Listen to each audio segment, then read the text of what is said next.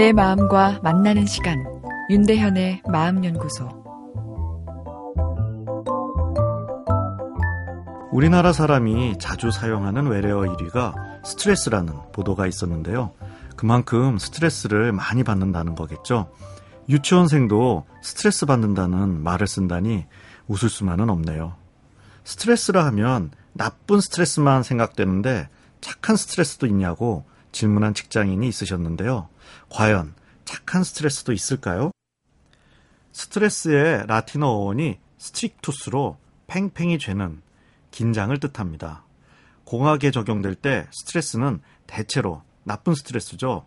콘크리트 구조물이 스트레스를 심하게 받게 되면 충격이 누적되고 약해져서 결국 붕괴될 수 있으니까요. 건물에 충격을 주는 태풍이나 지진을 착한 스트레스냐, 나쁜 스트레스냐, 이렇게 구별해서 나누어 말하진 않습니다. 대체로 다 좋지 않은 영향만 미치니까요. 그러나 스트레스가 의학에 적용되면 이야기가 달라지는데요. 착한 스트레스가 가능합니다. 사람은 적절한 스트레스에 오히려 동기가 부여되고 능률이 향상되기 때문인데요.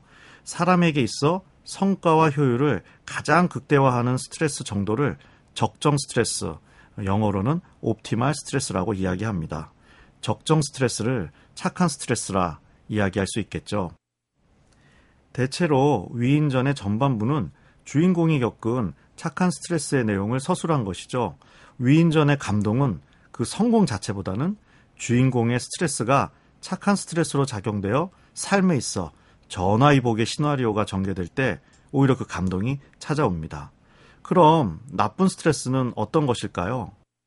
아, 우리 한번 그림을 그려볼까요? X축에는 스트레스 정도를, Y축에는 성과와 효율 정도를 좌표로 해서 스트레스 정도에 따른 사람의 능력 발휘 정도를 그래프로 그려보면 밥 공기를 거꾸로 뒤집어 놓은 형태가 됩니다. 스트레스가 증가하면서 효율이 오르다가 적정 스트레스를 지나쳐 버리면 효율이 떨어져 버리는 예, 그래프가 되는 것이죠. 공부를 예로 들어보면 학업 스트레스를 너무 받지 않아도 성취 동기와 집중력이 떨어져 성적이 좋기 어렵습니다.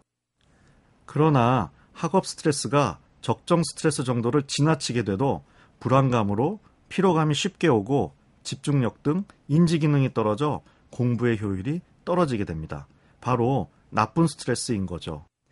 예, 이와 같이 스트레스라고 해서 다 나쁜 것은 아니고 그것이 적정 수준이면 오히려 내 인생에 도움이 되는 착한 스트레스일 수도 있는데 예, 그게 지나치다 보면 나쁜 스트레스가 될 수도 있는 거죠.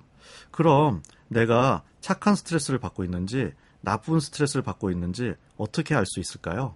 내일 이어서 말씀드리겠습니다. 윤대현의 마음연구소 지금까지 정신건강의학과 전문의 윤대현이었습니다.